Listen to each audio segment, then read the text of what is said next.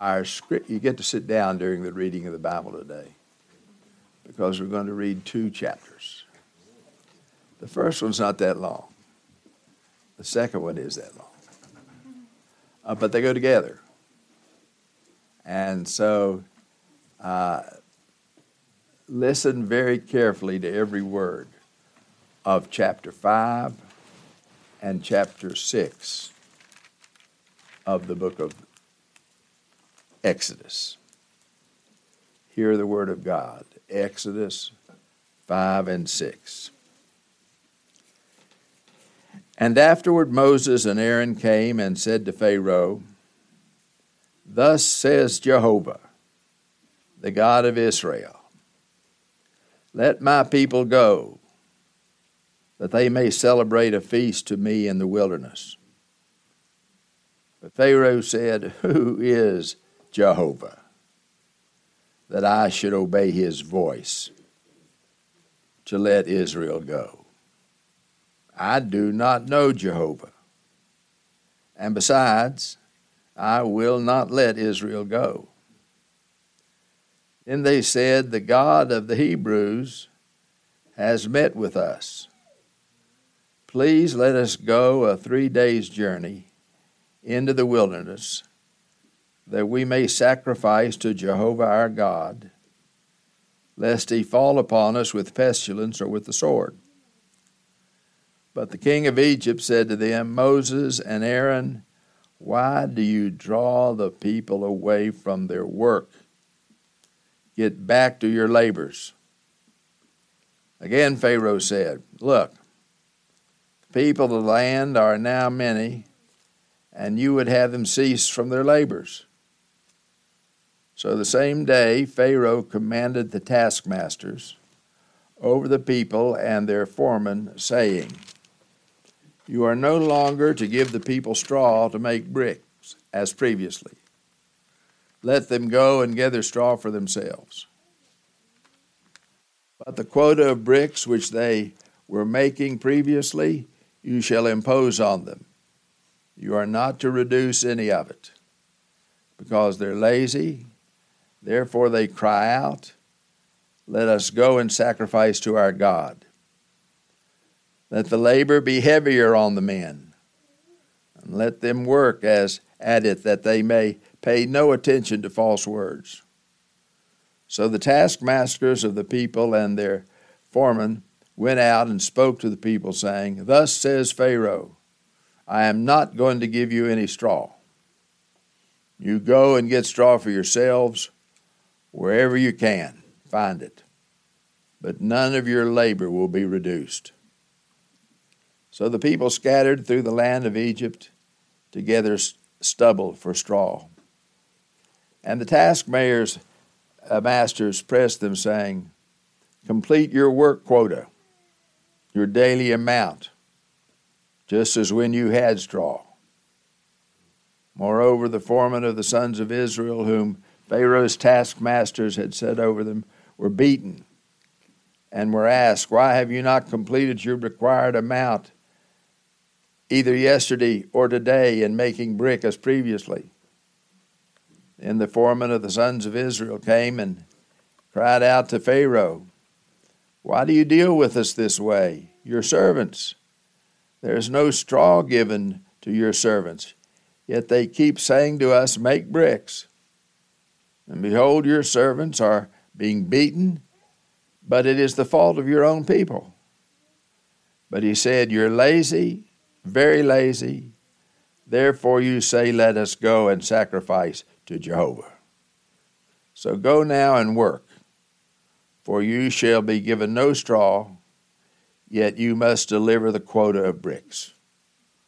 And the foreman of the sons of Israel saw that they were in trouble because they were told, You must not reduce your daily amount of bricks.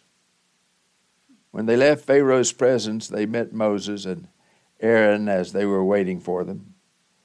And they said to them, May the Lord look upon you and judge you, for you have made us odious in Pharaoh's sight and in the sight of his servants, to put a sword in their hands to kill us. Then Moses returned to the Lord and said, O Jehovah, O Lord, why hast thou brought harm to this people? Why didst thou ever send me?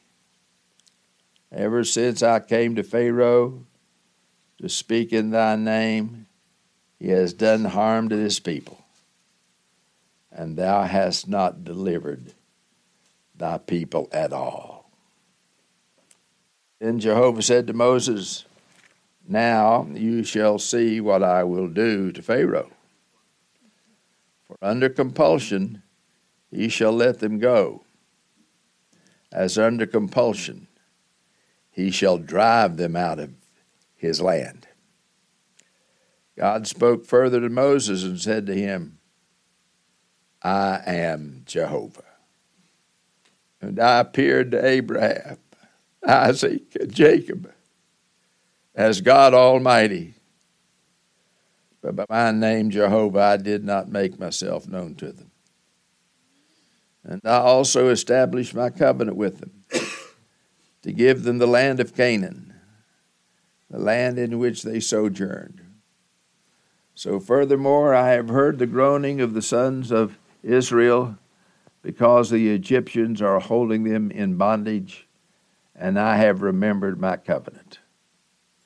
Say therefore to the sons of Israel, I am Jehovah, and I will bring you out from under the burdens of the Egyptians, and I will deliver you from their bondage, and I will also redeem you with an outstretched arm, with great judgments. Then I will take you for my people, and I will be your God and you shall know that I am Jehovah your God, who brought you out from under the burdens of the Egyptians. And I will bring you to the land which I swore to give to Abraham, Isaac, and Jacob. And I will give it to you for a possession. I am Jehovah. So Moses spoke thus to the sons of Israel, but they did not listen to Moses on account of their despondency and cruel bondage. Now the Lord spoke to Moses, saying, Go tell Pharaoh, king of Egypt, to let the sons of Israel go out of his land. But Moses spoke before Jehovah, saying, Behold, the sons of Israel have not listened to me. How then will Pharaoh listen to me? For I am unskilled in speech. Then Jehovah spoke to Moses and to Aaron and gave them a charge to the sons of Israel and to Pharaoh, king of Egypt, to bring the sons of Israel out of the land of Egypt. These are the heads of their fathers' households the sons of Reuben, Israel's firstborn, Hanoch and Pallu, Hezron and Carmi. These are the families of Reuben. The sons of Simeon, Jemuel and Jamin and Ohad, and Jachin and Zohar and Shaul, the son of a Canaanite woman. These are the families of Simeon. And these are the names of the sons of Levi according to their generations Gershon and Kohath and Merari, and the length of Levi's life was 137 years. The sons of Gershon, Libni and Shimei according to their families. And the sons of Kohath, Amram and Izhar and Hebron and Uzziel. And the length of Kohath's life was 133 years. And the sons of Merari, Mahli and Mushi, these are the families of the Levites according to their generations. And Amram married his father's sister Jochebed, and she bore him Aaron and Moses. And the length of Amram's life was 137 years. Sons of Izhar, Korah, Nepheg, and Zikri. And the sons of Uzziel, Mishael, and Elzaphan, and Sithri. And Aaron Aaron married Elisheba, the daughter of Ammon, Adab, the sister of Nahshon, and she bore him Nadab and Abihu, Eleazar and Ithamar, and the sons of Korah, Assir and Elkanah and Abiasaph. These are the families of the Korhites. And Aaron's son Eleazar married one of the daughters of Putiel, and she bore him Phinehas. These are the heads of the fathers' households of the Levites, according to their families. It was the same Aaron and Moses to whom the Lord said, Bring out the sons of Israel from the land of Egypt according to their hosts. They were the ones who spoke to Pharaoh, king of Egypt, about bringing out the sons of Israel from Egypt. It was the same Moses and Aaron.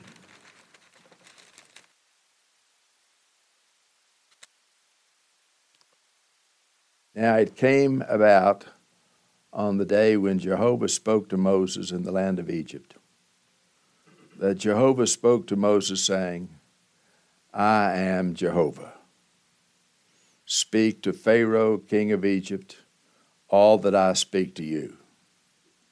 But Moses said to Jehovah, Behold, I am unskilled in speech. How then will Pharaoh listen to me? Write a chapter. Let me tell you some things about this situation before we look at some of the details. Years ago, Gary North wrote a very useful commentary on Exodus that I recommend to you, uh, called Moses and Pharaoh. And he began that commentary with this sentence the, Those who seek power apart from God are doomed to total comprehensive defeat. And those who seek God are called to exercise dominion, and they shall be victorious over all the enemies of God. That's what all this is about. You could make these two applications, still as true today as they were back then. When you, when a nation, when anybody seeks power apart from the living God, they are doomed to constant, obedient, total defeat. What happened to Pharaoh? Pharaoh thought he was the most powerful man in the world thought to maintain his power, to expand his power, no matter what he had to do. And the more he sought power for himself, the weaker he became. And the weaker Egypt became until the whole country of Egypt was destroyed because Pharaoh tried to find power apart from God.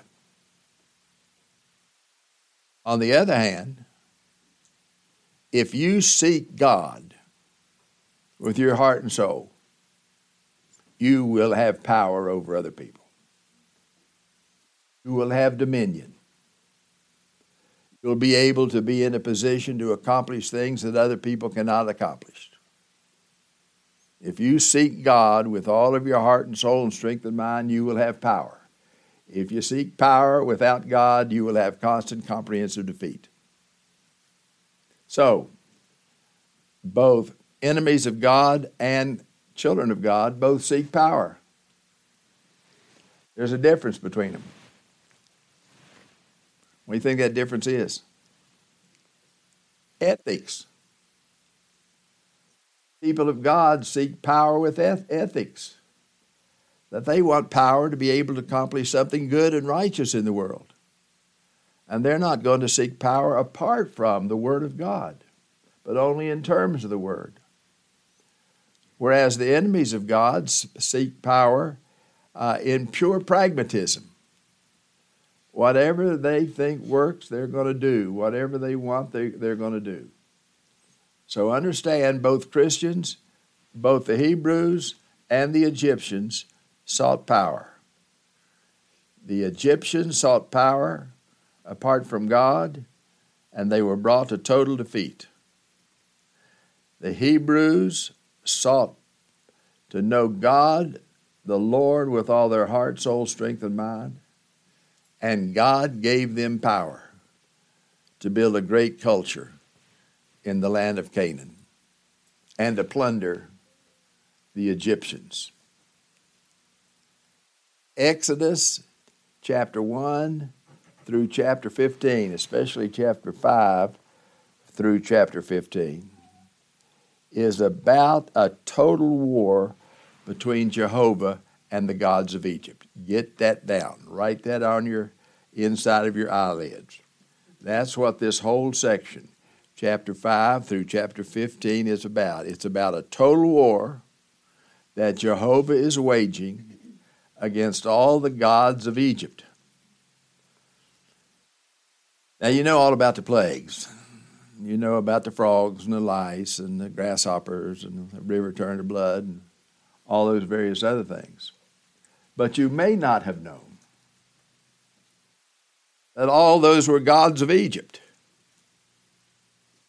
And in killing Egypt with the frogs and with the crickets and with the lice and with the beetles and with the Nile River, he was making the gods of, it, of Egypt look completely impotent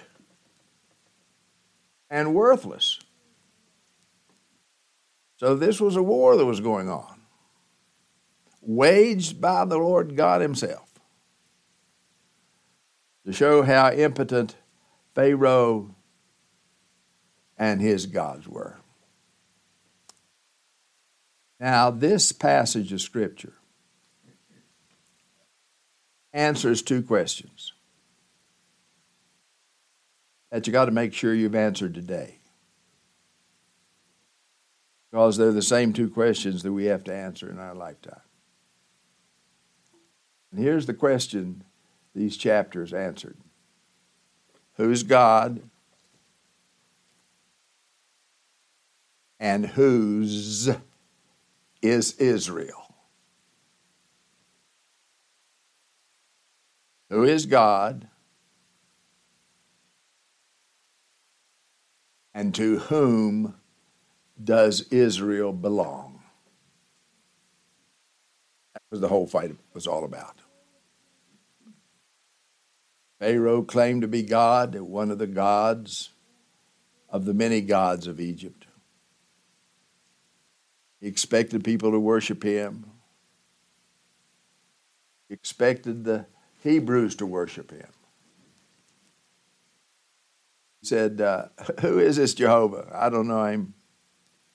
I don't know anything about him. I don't even want to talk to him. I don't even talk to me. I don't want to have anything to do with this Jehovah. I don't belong to him. Egypt doesn't belong to him. Israel doesn't belong to him. Everything belongs to me. And I'm going to prove it. I'm going to prove that everything in Egypt belongs to me. And that that God that the Hebrews worship is worthless. And the Hebrews, they think they belong to themselves. They think they belong to their, their God and can do whatever he, he wants them to do. The Hebrews are my slaves. My ancestors enslaved them a long time ago. They came here, they took our land, they took our wealth, they became very mighty and very numerous, and then we taught them a lesson. They thought they belonged to their God, and we showed them who they belonged to. So we enslaved them, we took away their rights to own private property, caused them to be uh, property of the state. And we made him work for us building my pyramids. And so they wouldn't forget that they belonged to me and not to their God. Not going to give him any straw to build their bricks with. And they had a certain amount of bricks they had to make every day out of mud. You make bricks out of mud and straw, and then you dry them. Pharaoh said, I'm not giving them any straw. They've got to make the same amount of bricks as they've always made, but they can't have any straw. And if they're one brick short, I'm going to have my taskmasters beat them because I want these Hebrews to know they belong to the state.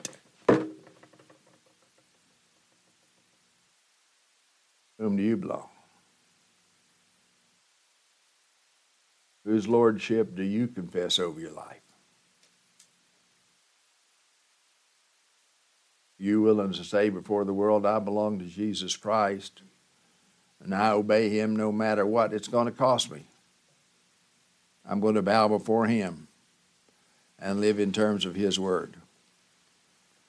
Or are you going to say to Mr. Pharaoh, uh, Mr. Pharaoh, tell me what to do and I'll do it. Yes, sir. I belong to you. You want my children? My children belong to the state, so take them. Put them in your schools. You want me to pay their uh, my uh, taxes for my property? Yes, sir. My property is your property, and I'll pay the taxes that you want me to pay. No rebellion, no resistance, no insurrection. I will do whatever my Lord, who owns me, tells me what to do. By, you, by the way, you know that's what income tax is. Income tax is a tax on you, not just on your money, but it's a tax on you and your ability to, ability to make money. You think you own free, free and clear your property? Try not paying your property taxes. See who gets your property. So this story is very up to date. Who is God? Who's in control of life? And to whom does Israel belong? Does Israel and her children belong to the state? Which is what the state still believes. They still believe it. Your children are their children. Do you and your children belong to the living God? Every aspect of civilization is at stake in this war. Every aspect of Egyptian civilization was at stake in how you answer those two questions. And every aspect of American civilization is at stake by how you answer those two questions. Now, to understand this war between Jehovah and Pharaoh, you got to understand Pharaoh. That is, you got to understand Pharaoh's religion. Not that hard to figure out. Because everything about Egypt's culture was determined by the religion of Pharaoh. You remember we said a few weeks back that the, that the most that the most massive bureaucracy in the history of the world was the bureaucracy of the Egyptian government. There's never been as massive, all controlling bureaucracy of a country until modern America and modern Soviet Union. Now, the question is why was Egypt's bureaucracy so massive? If I could write, I'd draw you a picture. Because in, in this picture, tells you everything you need to know about philosophy of Egypt. You know, the shape of a pyramid, right? You know why pyramids are shaped like pyramids? Because that's the way Pharaoh saw life. I'm at the top. Here's Pharaoh, the most important human being in the world, and down here's the mass of Egyptian slaves. So why not use all of them to build me a pyramid? That's all they're worth. The only person of any value is the person at the pinnacle of that pyramid. Everybody else is a bureaucrat. Everybody else is a slave. Building a grave for Pharaoh. But there's another pyramid involved. Pharaoh's religion looks like this there's a pyramid. Top of the pyramid is Pharaoh. Down here are the massive, worthless human beings. But then there's another turned upside down pyramid sitting on top of this pyramid. So you got this pyramid, all the people down here, Pharaoh at the top. You got this turned upside down pyramid with Pharaoh at the bottom. And all the rest are the gods of Egypt. So when Pharaoh dies, he's got to start all over again and work his way up. Be an important God. And that's Egyptian religion. Now, there are three religions in the world. Three kinds of religion.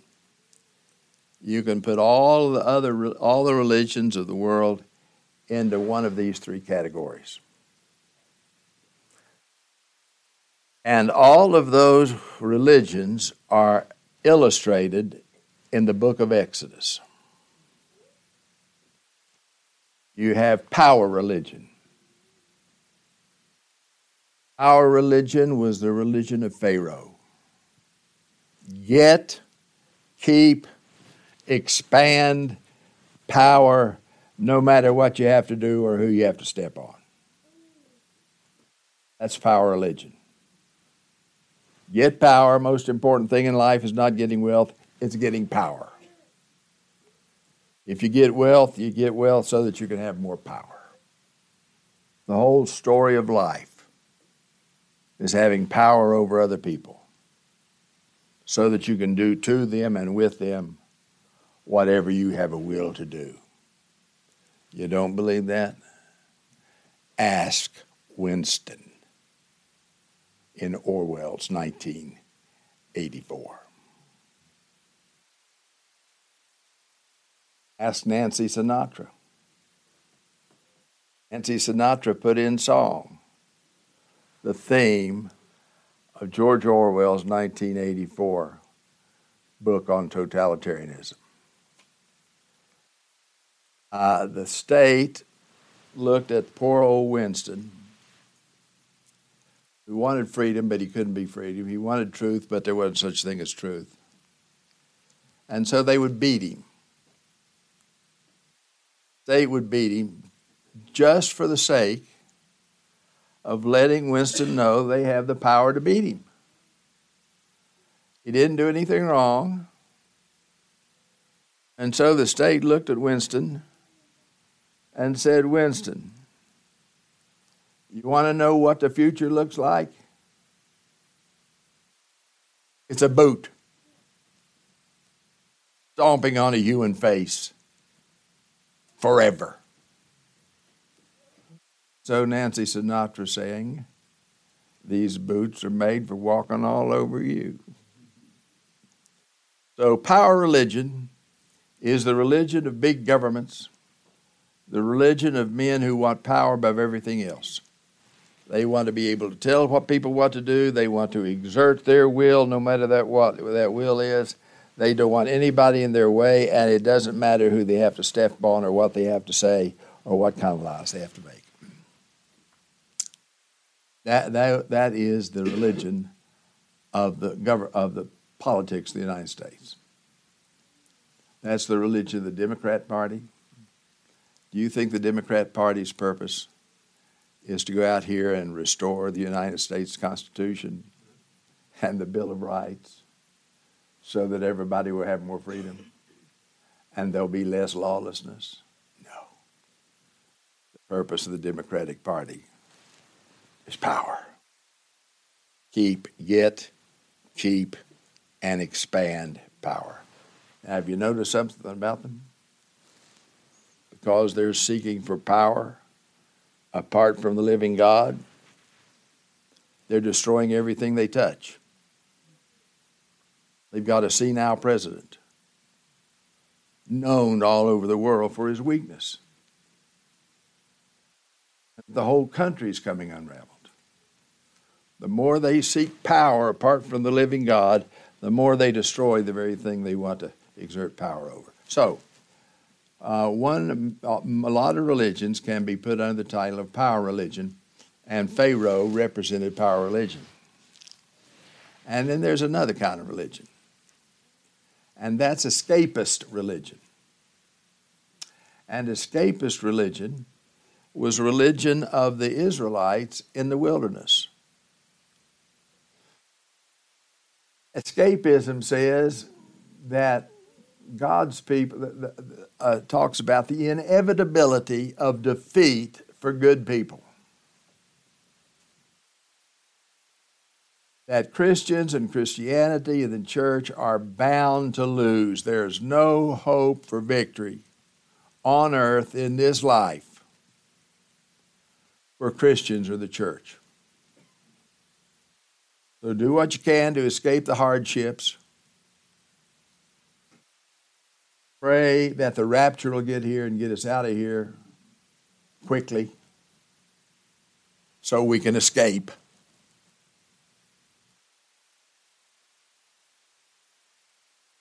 The inevitability of defeat.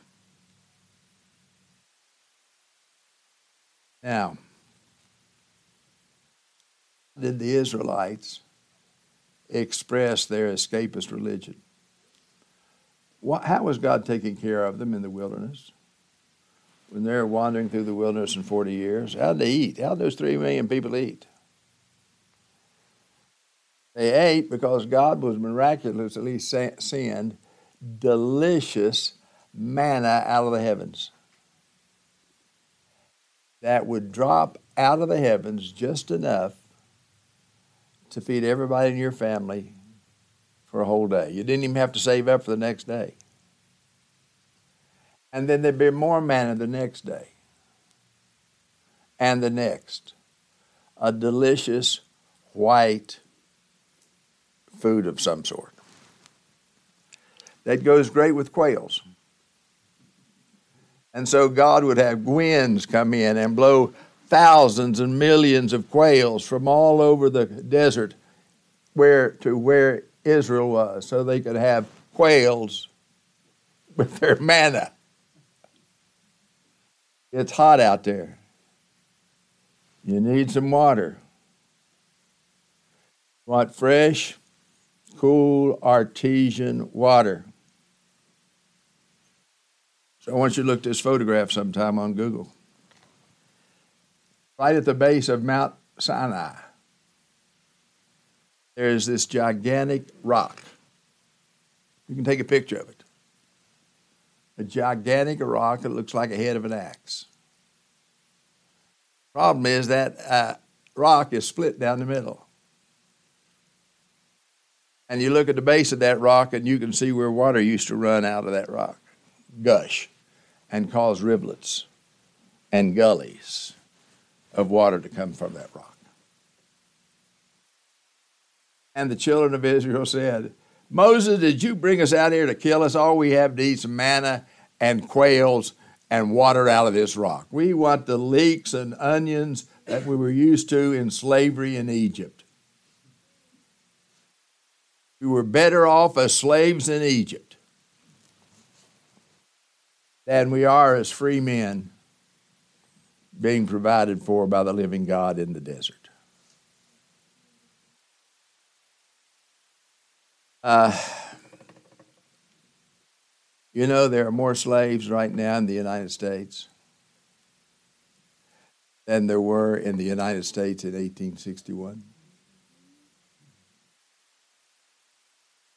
1861, when the South broke away from the United States and made slavery legal, we talk about how oh how terrible they were, these mean old guys, that they destroyed the United States so they could have a bunch of slaves, and we don't realize that there were hardly anybody that had any slaves in 1861. And there's far, far more slaves now than there were then.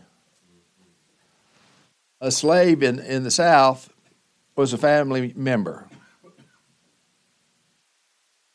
And I'm not condoning everything the South did in slavery, but the slave, but the slave was a family member. He had the master's name. Master cared for him, delivered his babies, took care of all his children when they were sick. Today, slaves are slaves of the state. They got a number. You get your 1040 form, and you put your Social Security number on the right hand corner. Just so you got that Social Security number. That's the main thing. You got to get that right because you're a slave of the state. So, escapist religions always lead to slavery, lead to slavery. Somebody who's an escapist is somebody that's want to escape the hardship of life, wants to escape the burdens of life, wants to uh, uh, escape the responsibilities of life. Why do you think we have so many people on welfare? They want to escape not just the struggles, but the responsibilities. I want the state to give me money. I want the state to provide me a place to live. And I don't want to have to work for it. I want to escape the responsibilities. I want them to, to uh, take care of me. After all, I am entitled. So everybody has his entitlement. And we're all slaves of the state. Pharaoh, I'm sick. Pay for my health insurance. Pharaoh, I'm old. Pay for my Social Security. Pharaoh, I need more education. Pay for my education. And we could go on and on listing the things that Americans have become dependent upon the state for. One time I was with my sister in Texas, and we were driving along under an underpass, and there was a big, healthy man standing there under the underpass. Had a beard, dirty, big and strong and healthy, and he had a sign. And the sign said, I need food. And my sister's son worked for the welfare department. And I said to her, Linda, uh, why doesn't this guy get a job? He's healthy, he's strong. Why is he standing there on the on the corner without dignity, begging other people to give him money? My sister laughed at me. She said, Get my son to take you to the Social Security files, the welfare files. This man makes far more money than you make. Time I was uh, having a Bible school in the mountains of Southwest Virginia. a place called Vansant, Virginia. And there was a family that we wanted to get to come to our Bible school. But they barely had any clothes on. The clothes was filthy. They were unwashed. Their hair was just thick. Uh, they looked terrible. And uh, the head elder of that church was the head of the welfare department. And I said to him, Mr. So and so, why don't we give this family some money? It's obvious that they're starving to death, they're skinny, they're not dressed well, they're unhealthy. Let's give them some money. So Mr. Short said, Come down to my office. So I went down to his welfare office. Now, this family lived up a dirt road that was basically a dried up creek. And they lived in this little wooden cabin that had one light bulb. I've been to it. One light bulb hanging down from the living room. And the ceiling bowed like this because there'd been so many leaks in the roof that the water was gathering above the ceiling. And so I went to his office and he showed me the file on this family. This man made fit. Now, this was in 1973. So money was worth more in 1973. So this man, I looked at his file, and this man made $15,000 a year.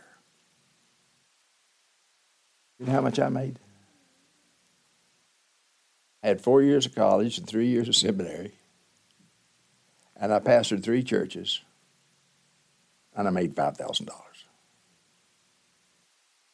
This guy, who spent all his money on Reese cups and beer, $15,000 a year. You know how he did it? By saluting Pharaoh telling Pharaoh, I would rather you take care of me than me take care of myself. Have you ever noticed something? That escapist religionists always side with power religionists. Have you ever noticed that? Back in the days of Cromwell and uh, the Reformation in England, the people who were the weakest and who hated the Reformed faith would always side with the king against the Calvinists. So, you got to escape the escapist religionists. The Hebrews would rather have leeks. I like leeks, though. That'd be okay with me. Leeks and onions with no responsibility as slaves of the state. And then there was a third religion religion was the religion of Moses, and it was dominion religion. It was the religion that believed in the sovereignty of God. It believed that God was in control of all of life, not Pharaoh. It was opposed to tyranny.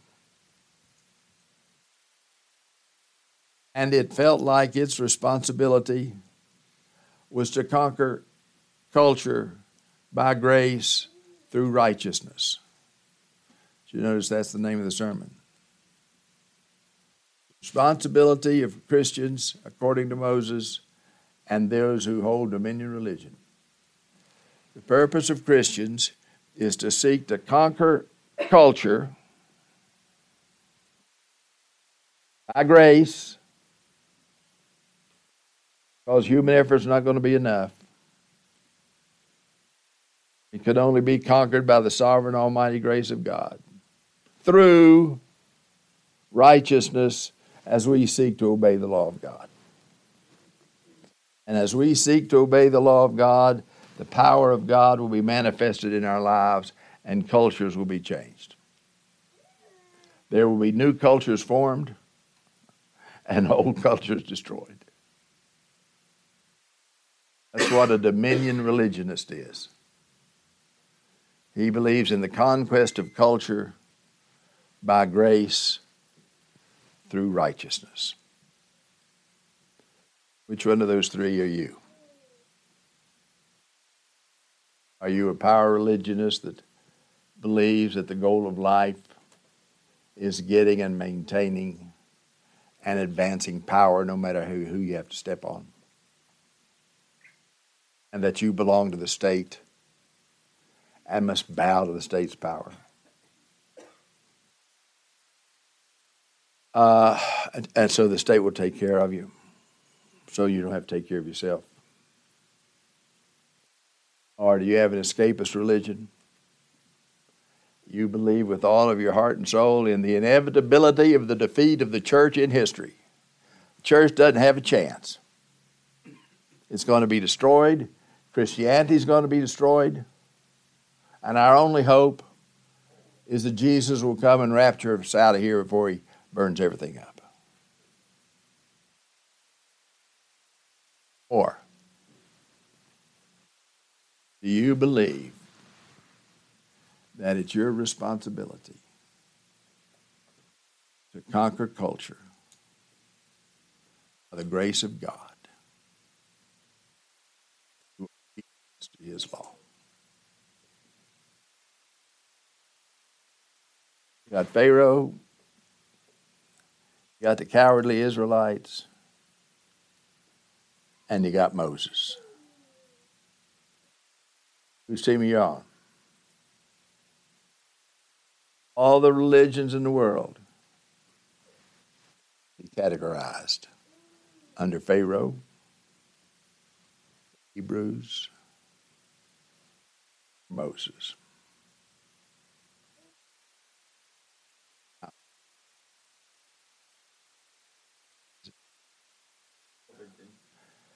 Let's look very quickly at the fifth chapter of Exodus. Fifth chapter of Exodus, I want you to get the picture because the picture here, what's going on here, you can't get out of your mind. Moses wanted to get out of speaking. You remember? So when God made him the leader, Moses said, Lord, you're not the I'm not to be the leader because I cannot talk eloquently. And if I'm going to have to address Pharaoh and address all of Israel, I got to be able to make speeches. And I got to be able to talk eloquently. And so I stutter. And you don't want somebody that stutters that has to go into the palace of Pharaoh and, and tell him what to do. God says to Pharaoh, I mean to Moses, remember? Why do you think you stutter, Moses? Who made you stutter? I made you stutter. I make blind men blind. I make deaf men deaf. Don't go complaining to me about the fact that you stutter. I make men's mouths. And besides that, you got a brother. And your brother is eloquent. So here's what we're going to do you're going to be God to him. I'm going to be God to you, and you're going to be God to him. What that means is, I'm going to tell you the words to speak, and then you're going to tell those same words to Aaron, and then Aaron, Aaron's going to address them to the Hebrews. Just like I tell you what to say, you're going to tell Aaron what to say. He's not going to speak anything other than what I told you. So the Word of God is going to govern this whole ball game. I'm going to govern your mind and your thoughts, and I'm going to govern Aaron's thoughts as he speaks my thoughts that I put in your mind. And remember what inspiration is it's God's thoughts in God's words.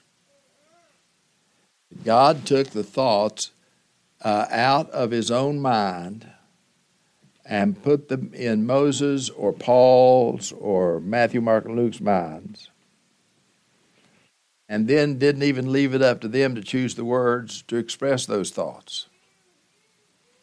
God not only took thoughts out of his own mind and placed them in the mind of the writers of Scripture, but he took words out of his own mind to express those thoughts and place those very words in the mind of Moses and the men that wrote Scripture.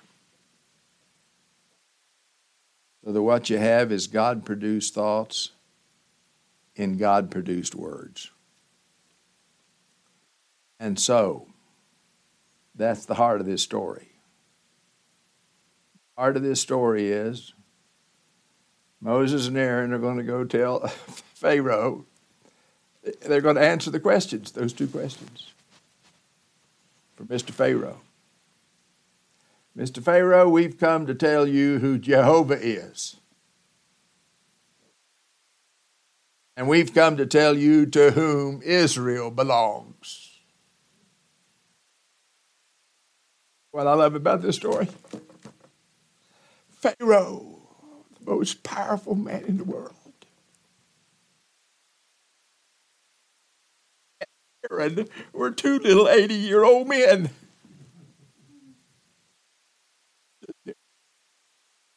In the face of Pharaoh said, You better get these questions right, buddy. Because you're going to have to stand before Jehovah. He's not going to stand before you. You've got to admit that as Pharaoh, you belong to him. He does not belong to you. And then God revealed himself to these people one more time and said, There's nothing to worry about, boys. Don't worry about going into the palace of Pharaoh. I am Jehovah. Don't ever forget that. Chapter 5. And after Moses and Aaron came and said to Pharaoh, Thus says Jehovah, the God of Israel, let my people go so they may celebrate a feast to me in the wilderness. I want them to worship me, Pharaoh, these two little men. Jehovah has told us, let God's people go so they can have a worship service. But Pharaoh said, Who is Jehovah, this Jehovah? That I should obey his voice to let Jehovah go. To whom does Israel belong? Who is God? You're going to find out, Pharaoh. You are going to find out.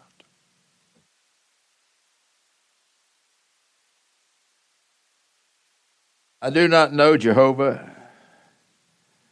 Besides, I will not let Israel go. And they said, The God of the Hebrews has met with us two little men. The God of the Hebrews has met with us. Please let us go three days' journey into the wilderness that we may sacrifice to the Lord our God. We believe in atonement. We want to worship God. You can't worship God without an atonement because if we try to do that, his anger will fall upon us in terms of pestilence or the sword. We're more afraid of Jehovah than we are you, Pharaoh.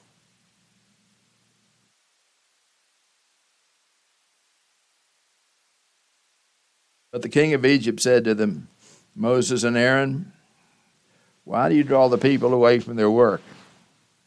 Get back to your labors. Again, Pharaoh said, Look, the people of the land are now many, and you would have them cease from their labors. You're trying to keep these people from being slaves. They belong to me. Don't you remember that, Moses?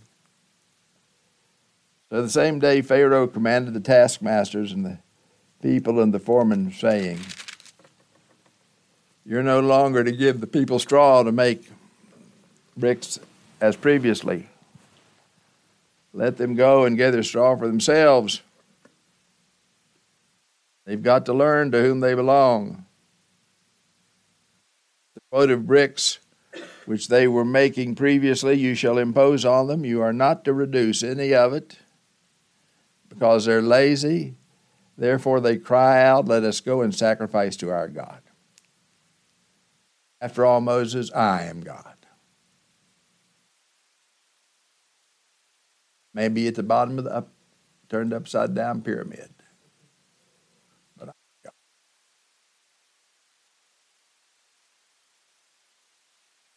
Verse 9 Let the labor be heavier on the men, then let them work at it that they may pay no attention to false words. Why do you think Pharaoh was doing that? Why was Pharaoh making these people work so hard? Impossible labor. Making bricks without straw in the sun, gigantic pyramids, beaten while they're doing it. Mr. weaken them, number one. He wants to uh, take their attention off of Moses, get them to distrust Moses. Trust the state. We'll take care of you better than Moses did.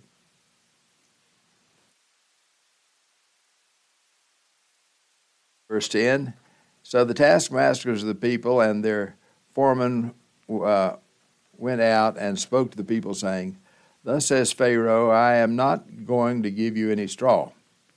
You go and get straw for yourselves, wherever you are can find it. But none of your labor will be reduced.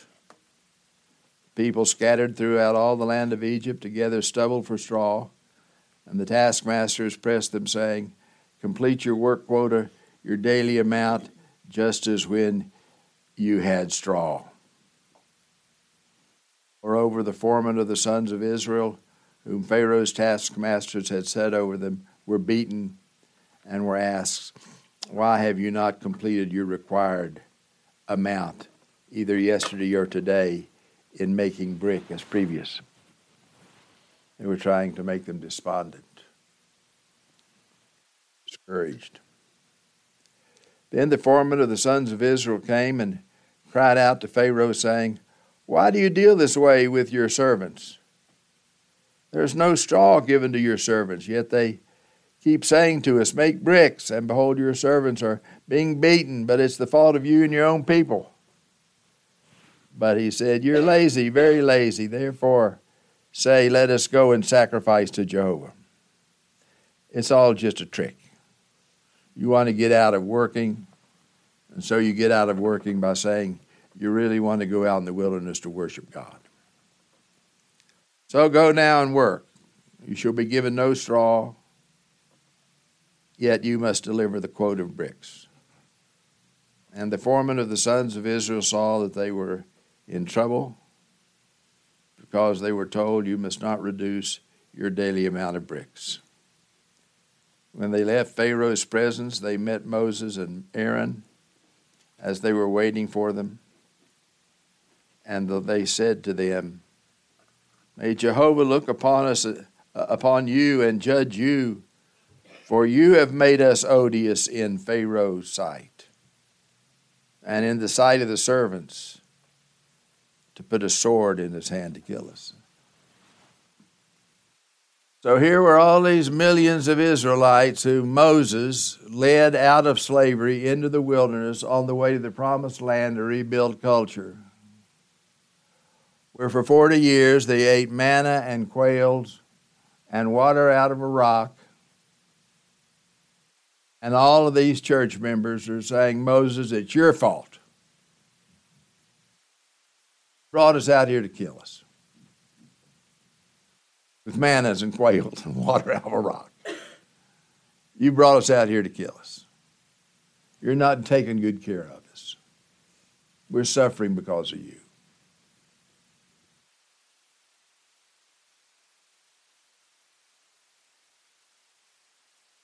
And verse 22. Then Moses, so what did Moses do?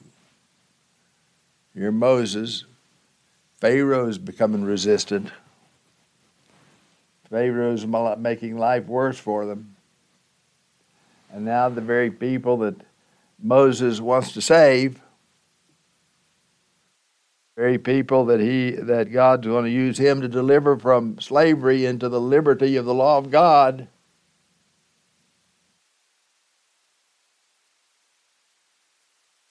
Saying, Moses, you're failing us. So, what would you do if you were Moses? Or complain to God?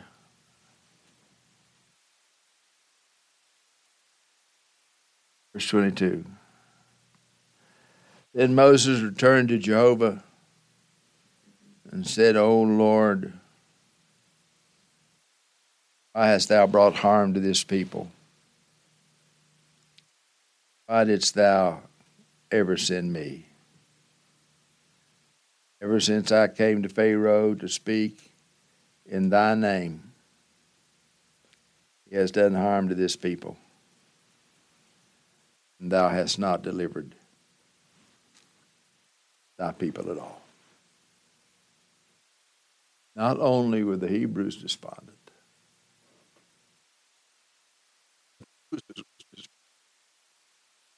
saying, Lord, I just don't understand all this. Delivered this people from Egypt by the plagues, by the Exodus, and now they're all complaining.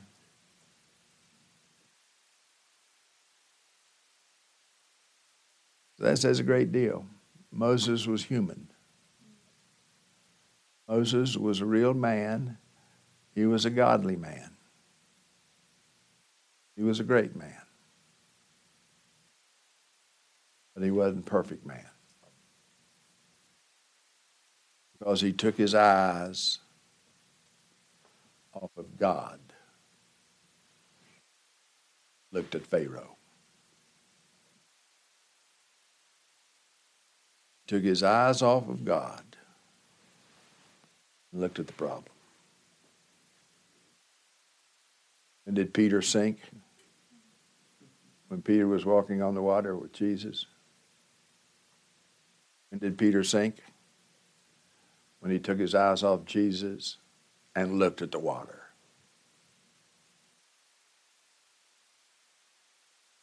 So, you look at this Egyptian culture in which we live, and you say, Lord, I'm a, I'm a dominion religionist. I believe in the victory of the church over all of its enemies, and the farther we go, the worse we get. Thought you were bringing us in this situation and teaching us that we can tra- create, rec- uh, recreate culture by the grace of God through righteousness and through obedience to your law, and here things are getting worse for us. What'd you just do? Took your eyes off Moses and looked at Pharaoh. You know what God sees when he looks at Pharaoh? A grasshopper.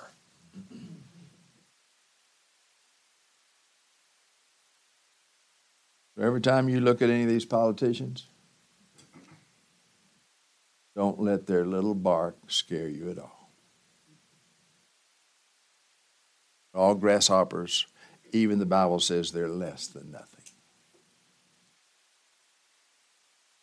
So you remember what Paul said, because it's going to be, you're going to remember, have to remember this more and more the farther you get into the wilderness. Don't walk by sight.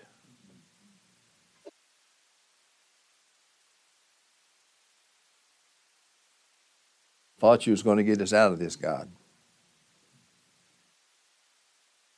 And you haven't. Now what? Who are you?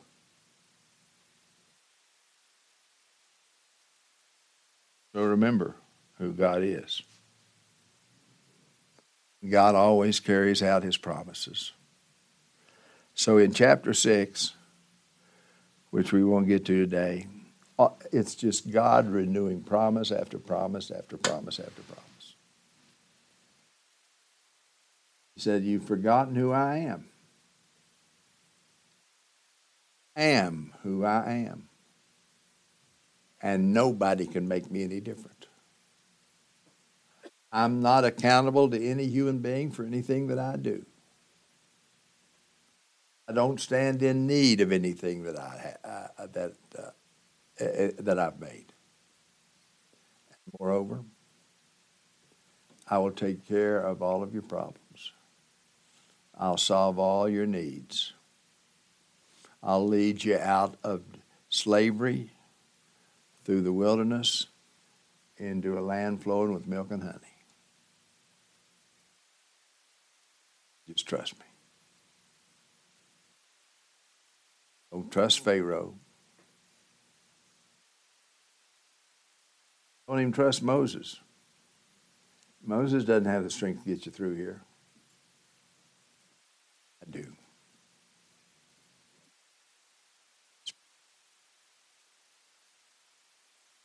Father, it is so encouraging to watch Moses smash the very foundation of Egypt by smashing men's faith in Pharaoh as God. Help us to continue to remember your name, O Lord. And that you will continue to defeat our enemies. And it's not that the failure is inevitable for the church. It is that success is impossible for the state. apart from a church that finds its liberty in Christ alone. So, Lord, help us not to walk by sight, but to walk by faith. Christ's sake, amen.